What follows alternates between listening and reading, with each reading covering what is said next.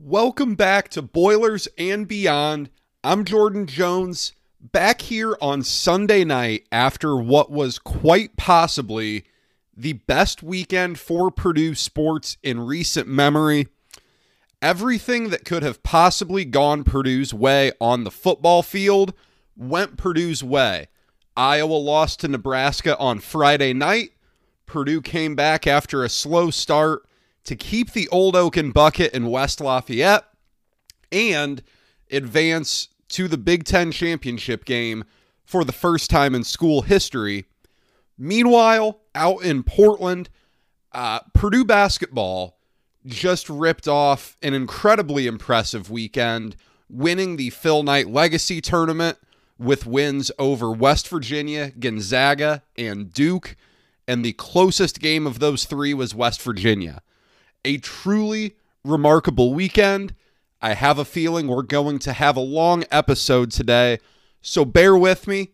Uh, we will start with football and then get into basketball. I really wasn't sure which way to go, but you know, it is the first time that Purdue has ever gotten to the Big Ten championship game. So let's talk football, and then there will be plenty of basketball to talk about as well. If you don't, real quick, follow the show on Twitter it's at Boilers Beyond. Uh, stuff like this weekend, you got to be following. Come join the conversation.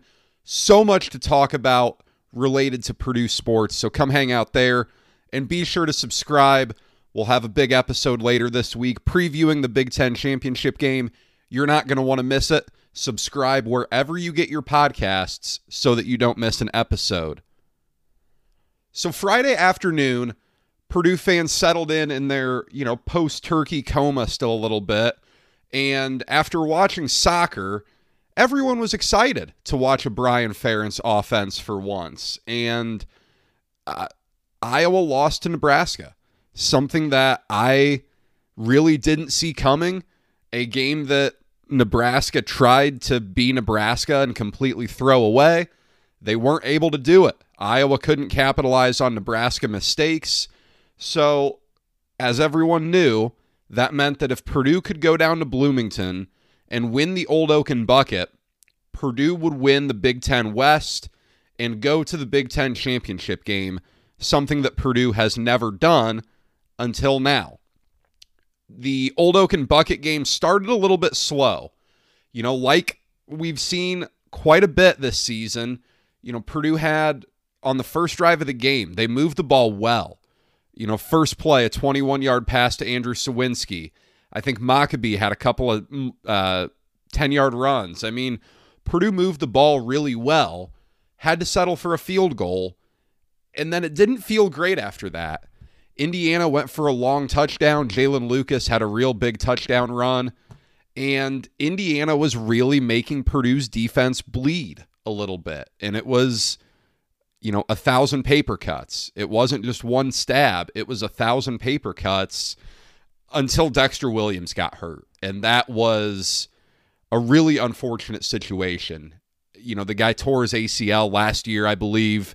I don't know the extent of his injury, but, you know, that was scary stuff. Anytime a player uh, goes down the way he did, that's really scary. So, obviously, hoping the best for Dexter Williams. That injury, though, really changed the game because Indiana had just inserted him two weeks ago at Ohio State a little bit and then started him last week at Michigan State. And he didn't present much of a passing threat, but they were going to go with a run heavy offense, you know, almost like Air Force does uh, without the fullback, but a lot of spread option type stuff.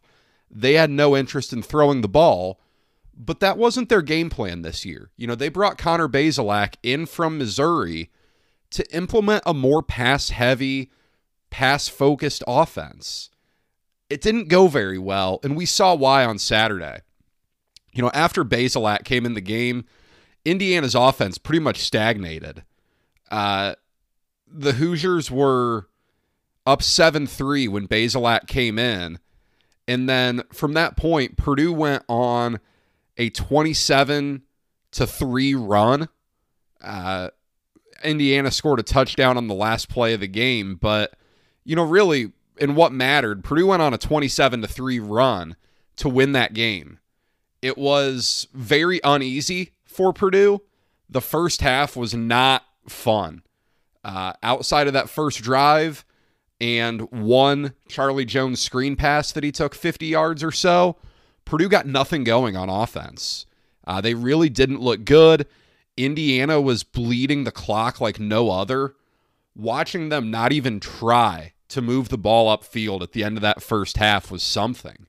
But Tom Allen was completely content to take that game into the locker room at 7 to 3.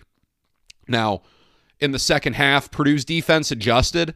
They didn't let IU get the run game going, so they forced Bazelak to throw. And we saw him make a few nice throws, but what we saw from Connor Bazelak was a largely inconsistent quarterback that couldn't hit receivers that were sometimes open and certainly couldn't fit things into tight windows. That got the ball to Purdue pretty quickly, and Purdue made him pay. It was a pretty nice day for Aidan O'Connell. Uh, 18 for 29, 290, and two touchdowns. That's a really good stat line. Uh, it was a bad Indiana defense, but, you know, he capitalized. Uh, had a really nice deep ball to Charlie Jones there for a touchdown. Had another nice touchdown pass to Payne Durham early in that third quarter. obviously, it came out after the game uh, that Aidan O'Connell was playing with a heavy heart after the death of his brother. Uh, certainly, thoughts and prayers with the O'Connell family for that. Certainly, a unfortunate situation and a very difficult one for Aidan O'Connell to play through. Certainly emotional after the game, and as was Jeff Brohm in his post-game press conference. You know, he started tearing up when talking about Aidan O'Connell. A really heartwarming moment. You know, Jeff Brohm isn't the most emotional coach. Uh, you know, certainly when he talks to the media in press type press conference situations, usually not a ton of emotion there, but th- that really got to him. That was really special to see. A special win for Purdue. Devin Mockobee was fantastic again, averaging 6.6 yards a carry. I-, I don't know what more you could ask from for this guy. He had five receptions for 58 yards as well. So he had over 150 yards of total offense, a touchdown. Man, I mean, he's been an absolute revelation. And we saw in this game. He is so much better than the other running backs that Purdue has. King Doerue hasn't returned. Uh, I know he played against Wisconsin. I don't remember if he played against Iowa, but you know now it's Mockobee, Dylan Downing, and Kobe Lewis, and we really didn't see much Dylan Downing or Kobe Lewis. Downing had one carry for two yards. They got it to Tyrone Tracy once on a jet sweep. Aidan O'Connell tucked it and ran once or twice. But as a whole, Devin Mockobee is the ball carrier for this team. He was fantastic. Uh, and you know that certainly means something to a Southern Indiana guy to get a win over the Hoosiers not Charlie Jones's biggest day in terms of volume, but boy, he made it count. Uh, a 50 some yard reception, a 60 yard touchdown. Nice day for him. Another good one for Payne Durham. Uh, only four catches, but a touchdown, a couple of key catches to move the chains. He was solid. Um, you know, overall, it was a good effort by Purdue. On the defensive side of the ball, they did what they needed to do. It wasn't the most dominating Purdue effort. Uh, they did have six tackles for loss, which you like to see. Um, got in there for a couple sacks, three sacks on the day. But, you know, they did what they needed to do. They forced Connor Bazelak to play quarterback, and it went well for him. Corey Trice had that pick six when he kind of just took the ball away from an IU receiver and I think seeing that, you know, seeing Corey Trice and Jalen Graham lead the team in tackles, seeing Aidan O'Connell have a nice day, seeing Charlie Jones and Payne Durham have good days. What this highlighted, if you ask me, is a special senior class doing something special. You know, this isn't a senior class full of guys that are going to be NFL Pro Bowlers. Maybe they will be. Maybe some of these guys will get a shot in the NFL. But these guys have really done a nice job of building Purdue up and building Purdue to a level where they haven't been since the mid 2000s. You know, this is back to back eight win seasons. Purdue hasn't done that in a really long time. In fact, what? They win eight in 2007? I think so. So 06, 07, they would have won back to back, back to back seasons with eight wins. But do it in the regular season. I know 07, that eighth win came in the music, uh, Motor City Bowl. So you're going back a long way since Purdue has gone eight and four in two straight regular seasons. They've done that. I think you have to give the senior class credit because they overcame some lumps early on. You know, a lot of these guys, I remember watching, you know, Corey Trice and Cam Allen and Jalen Graham uh, get thrown into action in 2019, and they weren't ready for it. they certainly weren't. Aidan O'Connell got thrown in there, and we never could have imagined it. Payne Durham played a little bit. He was the number two tight end behind Bryson Hopkins, and that season didn't go great. And then 2020 was really disappointing for a lot of people. And I I think after that Minnesota game, you know, things changed, but they lost to Rutgers. Uh, that wasn't fun. But credit to this team. The credit to this group of seniors. You know, they overcame some early lumps. They had a real special year last year, and they did something this year that's never been done before. I think, you know, to say the quiet part out loud here, it probably would have been a little bit disappointing if we get would have gotten through the 2023 season, USC and UCLA join the Big 10, the divisions go away and whatever construct the Big 10 chooses to replace the current format goes into place and you look back at a Big 10 West structure where Purdue had 10 opportunities to win that group and never did. Now, Purdue was in a tough spot for a lot of that time. You know, the division started in 2014.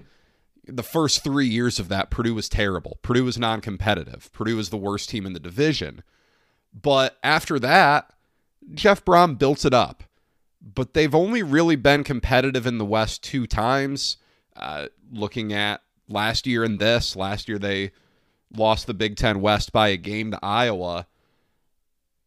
I think it's a very positive thing to say you did it, uh, to say that you found a way, especially in a year where it was down.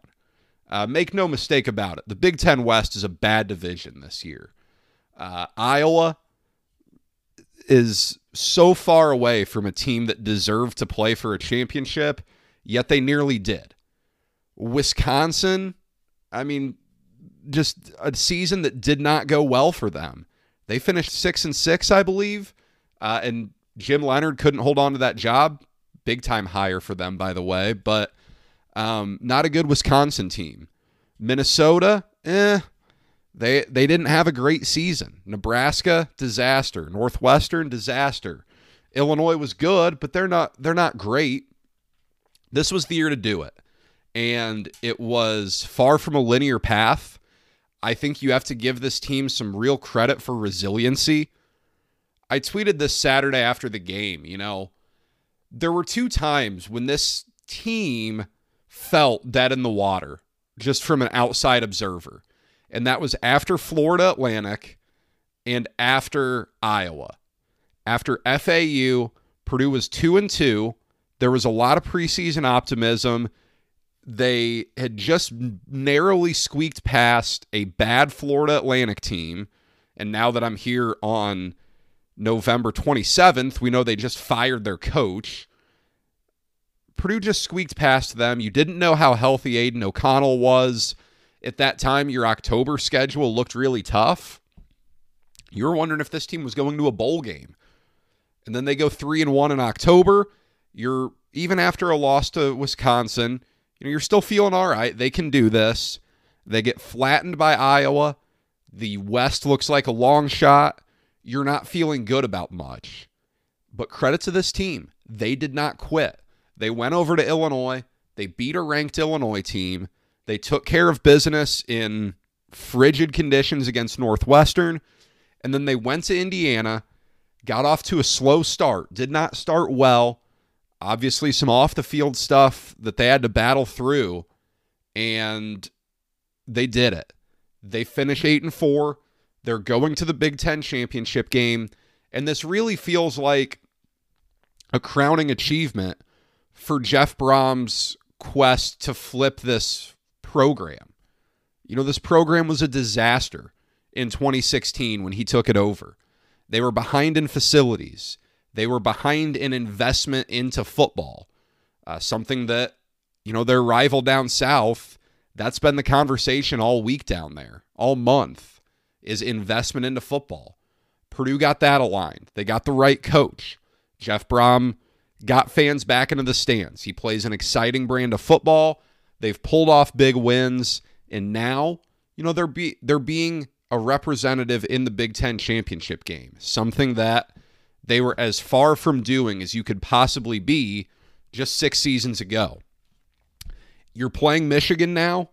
You know, I don't. I I, I saw Circa opened up the line at 15 and a half for Purdue versus Michigan. Um, you know, I to win that game would be quite a stretch. Um, I'm not going to rule it out. I'm not going to say it's impossible. We'll talk about it much more on the midweek show. That's going to be a football show. Um, but you're doing it. You know, you're going to play in this game. It is quite an accomplishment. It's something to be celebrated. And I think Purdue fans should be really excited to go experience this opportunity. And hey, you know, if you somehow pull off the upset, you're going to Pasadena. Uh, just a really nice reward to cap off an up and down season. But at the end of the day, it wasn't always pretty, but Purdue accomplished the number one goal that it probably had coming into this season, and that was win the Big Ten West. All right, flipping notes. I know most of you are here to talk basketball, to listen to me talk basketball. Um, oh my goodness, what a weekend for Purdue. They went out to Portland to play in this event, and if you listen to the show last what last Wednesday, it would have been. You know, I kind of talked about how this tournament would be a great learning opportunity for a young team and it'd be a great barometer of how far this team still has to go. Well, I look pretty dumb because they went out there and they won the whole thing. And they did so very convincingly. Just one of the most remarkable four day stretches of Purdue basketball I've ever seen. And Matt Painter is absolutely remarkable. Uh, you know, just what, six, seven months ago, you know, I had folks tweeting at me, I had folks DMing me thinking that Matt Painter was a problem. Uh, folks, I said it then, I'm saying it now. Matt Painter is an elite coach, and you saw it again this weekend. Purdue just absolutely dominated three quality opponents. You know, they came in against West Virginia, and this was such a big game for them because you wanted to play Gonzaga instead of Portland State in that second round. And Purdue led this thing wire to wire. Uh, Purdue led that game against West Virginia wire to wire. They, I think, scored four or five points to start the game and never looked back. They dominated at the free throw line. I guess I'm just, you know, I'm not going to go as much game by game here as much as I'll just talk about the weekend. And Purdue dominated the free throw line in these games. You know, you look at the game by game numbers 85% against West Virginia, 72%, like a 73% if you round up against Gonzaga, and 82%, excuse me, 84% against Duke. That is very, very big. You know, Zach Edey's kind of the point guy there. He took a bit of a step back at the free throw line from his freshman to sophomore season. And something that wasn't talked about much, and I didn't even talk about it much, but thinking about an area of improvement was Zach Edey at the free throw line coming into this season because he's going to be one of the most used players in America. You know, Purdue's getting the ball to him a ton. He's going to get fouled a ton. He's 7'4, 290. He's going to get fouled a lot. And at the foul line this weekend, he absolutely delivered. He was excellent. He did everything you could have wanted at the free throw line. And that's not to mention what he just did playing in general. Uh, double doubles in two of the three games, only had seven rebounds against Gonzaga. But, you know, I believe he's still averaging 20 and 10 a game on the season. He's looked the part of an All American center. He's looked the part of a National Player of the Year contender to this point. Now, that's, it's early to say that. We haven't even flipped the calendar to December. But the linear improvement he's made has been pretty remarkable you know, as a freshman, it was almost unbelievable how ready he was, how good he looked at times, but there were some times where he really struggled as well. As a sophomore, he looked a lot more comfortable. He was better to play out there for long stretches of time, but there were still times where he would get flustered, where he would struggle with the ball, where decision making wasn't always good. And now you look at this year, and yes, you know, at times turnovers have been an issue. They were against West Virginia. He, he had six of them in that game. That's too many. But you look at what he's done as a whole, and he's so much more comfortable now than he was last season. And you look at just the shots he's making, he's more comfortable eight to 10 feet away from the basket flipping up a hook shot and knocking it in. Uh, he looks phenomenal. He looks the part of a true centerpiece of this team, and he looks the part of a guy who, you know, again, is absolutely in conversation for Big Ten Player of the Year. And this is a Big Ten with some fantastic big men. Trayce Jackson Davis, Hunter Dickinson, uh, Zach Edey are probably your three core ones, but it's a really good Big Ten of big men. Zach Edey's right there with them. And I thought, you know, another thing I'd mentioned coming into this was that tandem of Caleb Furst and Trey Kaufman Renn to see how they would play. And I thought they did really well. Caleb Furst was phenomenal over this tournament. The stat sheet reflects it. Uh, certainly it does in the Gonzaga and Duke games as well. But the stuff that doesn't show up on the stat sheet is so important with Caleb Furst. His motor is so high. He plays with a ridiculous amount of energy. He crashes the boards really hard. He goes up strong around the basket. Uh, he plays confidently. He's a very, very valuable piece to this team. I think this is a perfect role for him. You know, last year it was a bit awkward at times with him at the four. And it's still, you know, when he's playing with Zach Edey, there are the same dangers that are still out there. You know, at times uh, today against Duke, Kyle Filipowski kind of had his way with him, but Kyle Filipowski's really good. Um, Caleb Furst made it tough on him too. I mean, Caleb Furst didn't back down. He didn't give up anything easy, but at the end of the day, you know, Filipowski only had 14 points, five rebounds, and fouled out. Furst had 11 points, 10 rebounds. He was excellent. Uh, just remarkable tournament for Caleb Furst. I think you're really seeing him round into something that, you know, reflects a guy who was a borderline top 50 recruit, who was an Indiana Mr. Basketball, and who is going to be a fantastic player for Purdue. It wasn't a big tournament in terms of numbers for Trey Kaufman Renn, but I'll say this much. He looks good in back to the basket, you know, one on one post up situations.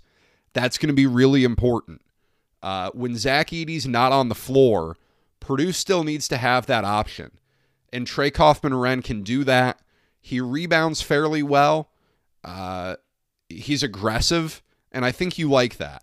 These are all really positive things. And you have a whole different element to your team when he's on the floor with Caleb Furst compared to Zach Edey. Um, I, I think every early return on that pairing is really solid. You know, Purdue played Duke on uh, Sunday, and Purdue played Gonzaga on Friday. Those are a couple programs that do a lot with freshmen. Uh, this Gonzaga team specifically isn't as freshman loaded as some of their past ones have been, but as a whole, these are programs that do a lot with very highly rated talent. You look at Gonzaga, you know, Drew Timme was very highly rated. Nolan Hickman was. Uh, Hunter Sallis was. Some really highly rated guys. I think Ben Gregg was too. And two of the best freshmen, if not the two best freshmen in this tournament, were from Purdue. Uh, Braden Smith and Fletcher Loyer had fantastic tournaments. Braden Smith's comfort with the basketball is so rare to see from true freshman point guards. It's a pretty big jump from any level of high school basketball or prep school basketball to playing at a high major division 1 program. The game moves a lot quicker. Uh, your opponents are much bigger. In Braden Smith's case, you know, he's someone who played in a very competitive high school conference, a very competitive high school area. Uh, didn't play on you know the biggest AAU circuit or anything, but my goodness, the guy is a gamer. Uh, you see some of the things he was able to do. 14 points against Gonzaga. He had nine points against West Virginia, and he had four points against Duke. That doesn't necessarily jump out besides the 14, but against Gonzaga. He hit a three pointer at an absolutely critical time. Gonzaga was making a bit of a push. He stepped up and drilled a big time three. Uh, against Duke, he got in some foul trouble. And I was wondering how that would go. One thing about Braden Smith that if you saw him play in high school, you certainly noticed he's very aggressive. Uh, you can tell at times this year he wants to be more aggressive than he's being. He wants to go out there and pick pockets. He wants to press. You know, when that guy, that opposing point guard, is 30 feet from the basket and is waiting on the offense to get set up, he wants to go for that steal. And in this game, he picked up two fouls. I think it was at the under eight. I think his second foul forced the under eight and you had to see David Jenkins out there for the last bit of the uh, first half. And he picked up his third foul fairly quick into the second half. Didn't pick up another one from there, but you see just how vital he is to to this offense. How much better it flows with him. Uh, against Gonzaga, the things he was doing with the basketball, getting into the lane and finding guys getting into the lane and passing within the lane to Zach Edey. He had 14 points, five rebounds, seven assists against Gonzaga. That is a remarkable stat line. And he had 14 points on just seven shots. That's phenomenal. That is as efficient as you could possibly ask for. On the weekend, he was 10 for 10 at the free throw line. All you can ask for from a freshman. He's at 95% on the season there. Uh, I mean, whether that stays at 95% or not, probably not, but he's comfortable at the free throw line. He's a guy who is your best passer and your best ball handler, your best facilitator, and you can have the ball in his hands in late game situations. Unbelievable poise from him. And for Fletcher Loyer, it was almost a coming out party of sorts because he had a nice game in the opener against Milwaukee uh, hit three or four threes, had a really big game. And then against Austin Peay, he was cold. Against Marquette, he was a little bit cold. Didn't do a ton, but man, was he excellent. And, you know, really, in terms of scoring, uh, he had a three early on against West Virginia and then not much else. Uh, against Gonzaga, he was excellent 14 points, four for eight, three from three for six from three. And then against Duke, second in the on the team in scoring. 18 points, 4 for 8 from 3. Uh, the guy is the next great three-point shooter at Purdue. You know, he to some degree he fits into that Ryan Cline, Dakota Mathias, Sasha Stefanovic, Ryan Smith role, but I think to a certain degree he has the highest ceiling out of all those guys. And I say that, you know, Sasha Stefanovic was a COVID case away from being a thousand point scorer at Purdue. Ryan Cline didn't have the most clear path to playing time until his senior year, but he was excellent.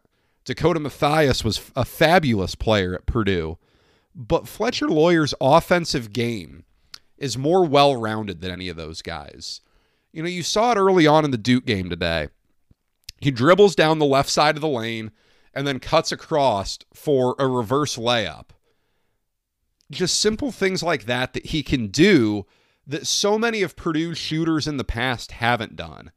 Uh, he had a inbound uh, against Duke today where he's at the bottom of the screen, allows the defender to fly by, knocks down a deep two.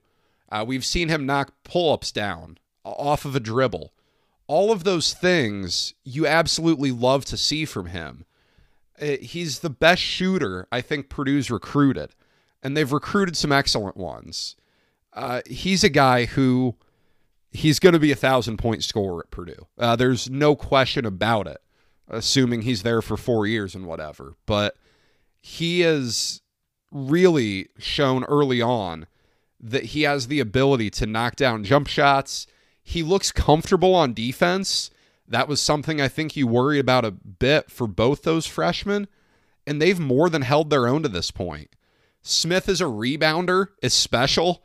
You know, he's often the smallest guy on the court, but he doesn't play like it.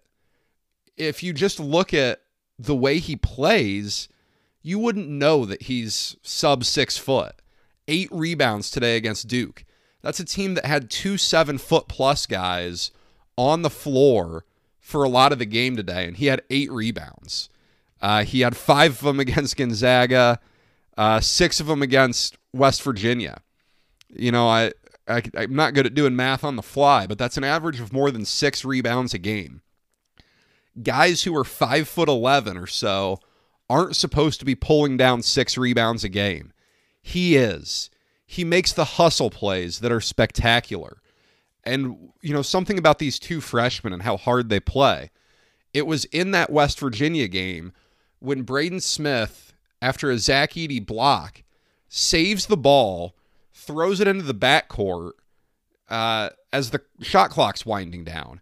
And there's Fletcher Loyer running all 94 feet to dive after it. He didn't get there, but because Braden Smith made that heads up play to throw the ball down court, West Virginia had one second on the shot clock, had to try a 60 footer that I think went over the backboard.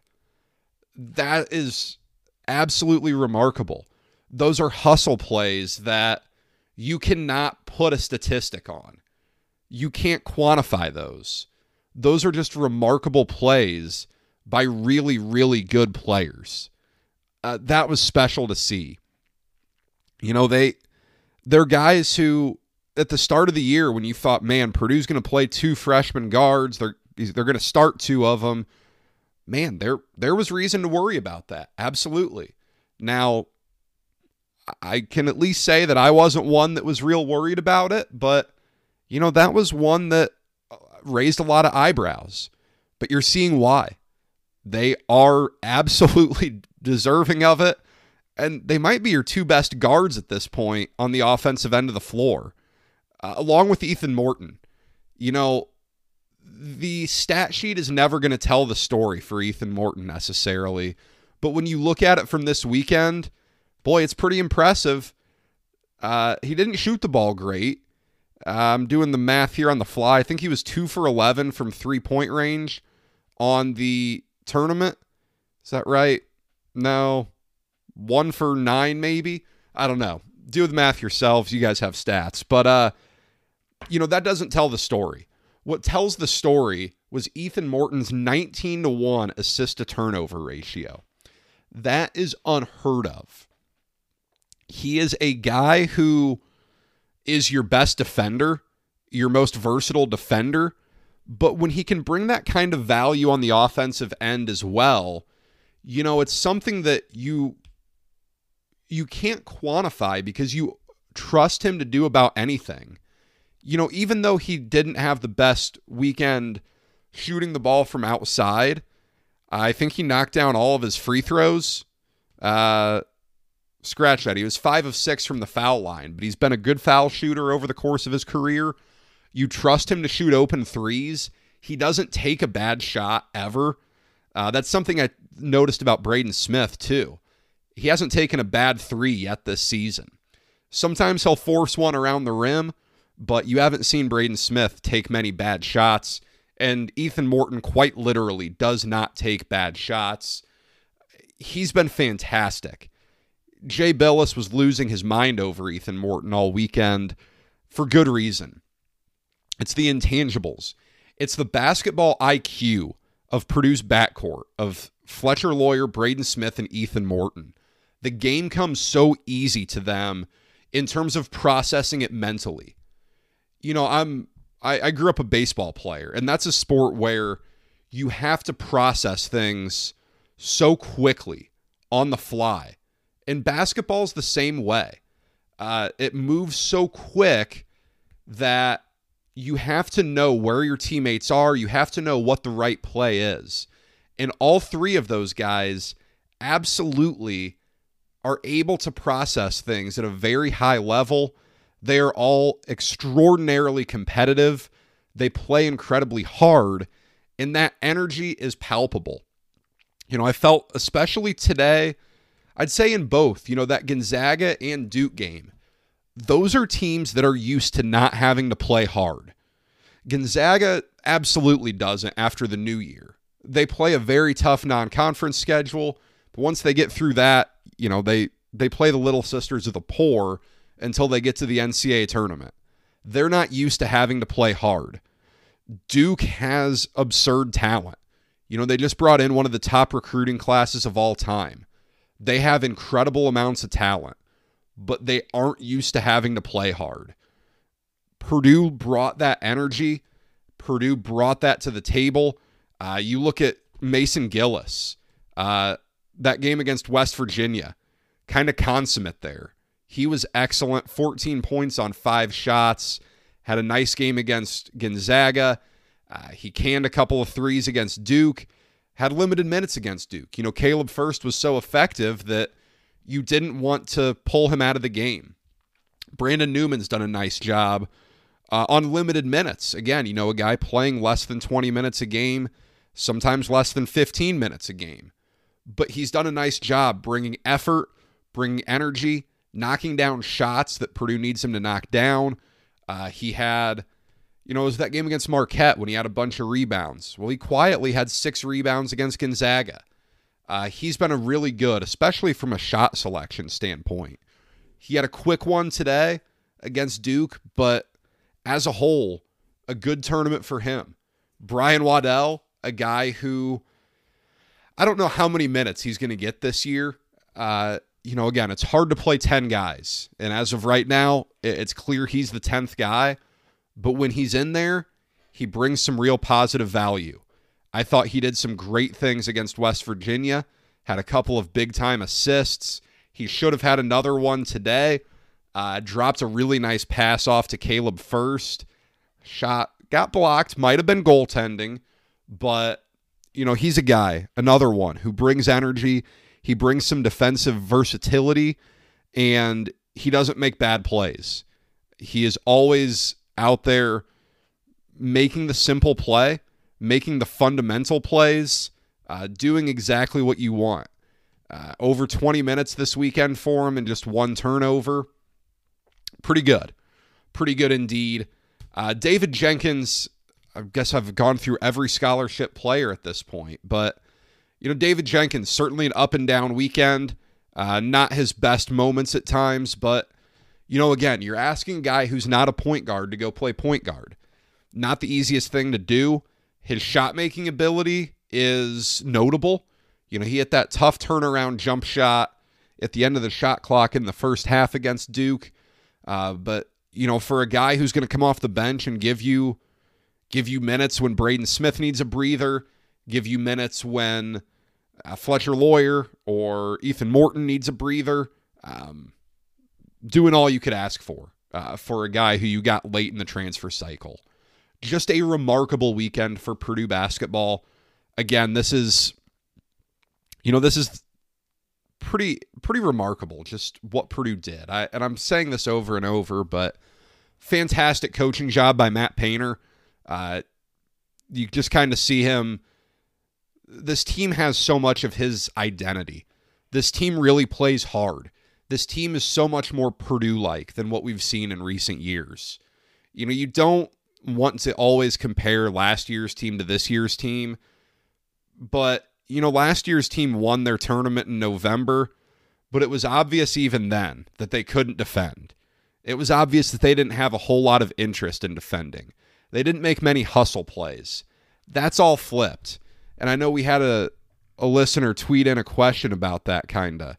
Um, you know, he said, what happened in the offseason that could get this team diving for loose balls and hustling more than last season? And honestly, I think that is a massive reflection on Braden Smith and Fletcher Loyer.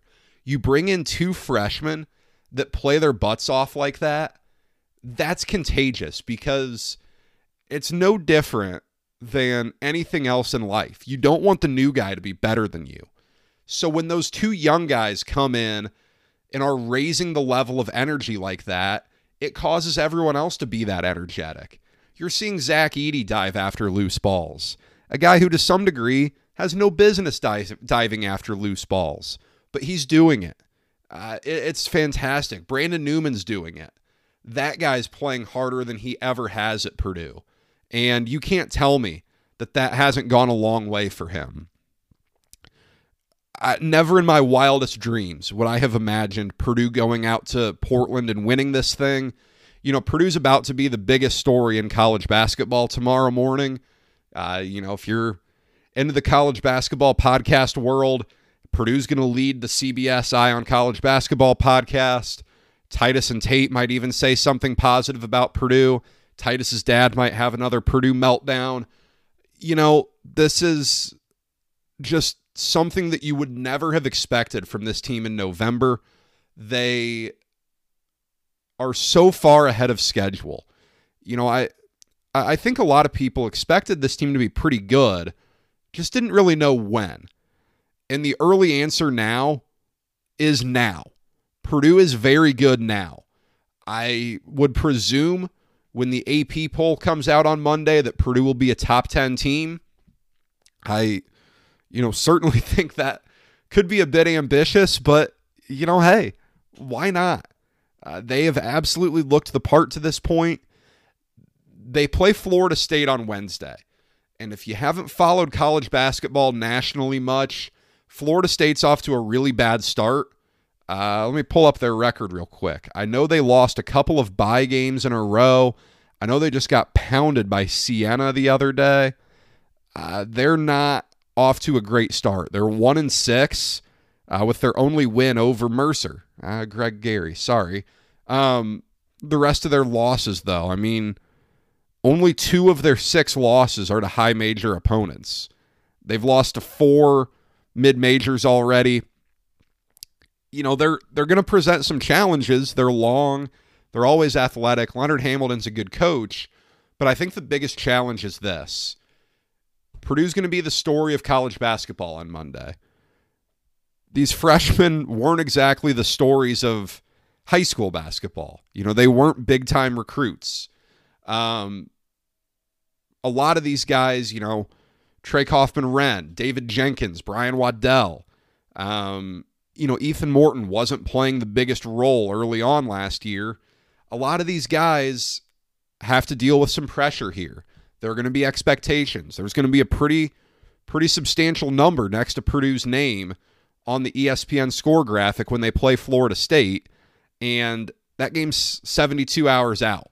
They got to fly back from Portland, fly to West Lafayette for a day, hear how great they are, get on a plane to play a 1 and 6 Florida State team who is you know, probably out of the NCAA tournament already, but they're in desperation mode as can be. Uh, they're desperate. So this is going to be a really big challenge for this team to see what they can do. But, you know, Purdue won three games this weekend that I think are going to age really well. I think that West Virginia team is going to get better throughout the year. They have some nice pieces. Uh, Tre Mitchell, uh, the Stevenson guy. They have some nice pieces. They just have to come together. I know Gonzaga is going to be just fine. They always are. Same with Duke. Those could very well be three quadrant one wins by the end of the year. It'll at least, it'll at least be two. Just absolutely remarkable stuff from Purdue, and really as good of a weekend as you could have possibly imagined for Purdue athletics. Uh, one that folks are probably never going to forget. I thought last year when Purdue beat Northwestern in football at Wrigley Field and then beat North Carolina and Villanova back to back days, I thought, man, what a weekend. Uh, this one blew it all away. I hope you all had wonderful Thanksgivings with your families, friends, however you spent your Thanksgiving. I hope it was wonderful. I know Purdue Sports gave you something to be thankful about. Later this week, we will be back to preview the Big Ten championship game I think I'm going to record that Tuesday night into Wednesday. Uh, that kind of works better for my schedule. So it's going to be a football focused episode. We won't have another basketball uh, game to talk about. If you would like basketball questions to be answered, obviously send them over. I plan to do a big mailbag, uh, especially football. You know, it, it's still football season for the first time uh, ever. Purdue's in the Big Ten championship game. So Send over all sorts of questions. We will preview Purdue, Michigan later this week. Uh, thank you for listening to me ramble for the last 47 minutes, but man, what an exciting weekend. Um, what an exciting time to be a Purdue fan. This is going to be a really fun basketball season, and you've really just are getting a trip to Indy to cap off two really fun football seasons. We'll be back later this week. Uh, tweet me your questions, send them over. Let's fill up that mailbag. Have a big episode later this week. I will talk to you on Wednesday morning. But until then, guys, take care, be safe, and enjoy the start of the Big Ten ACC Challenge.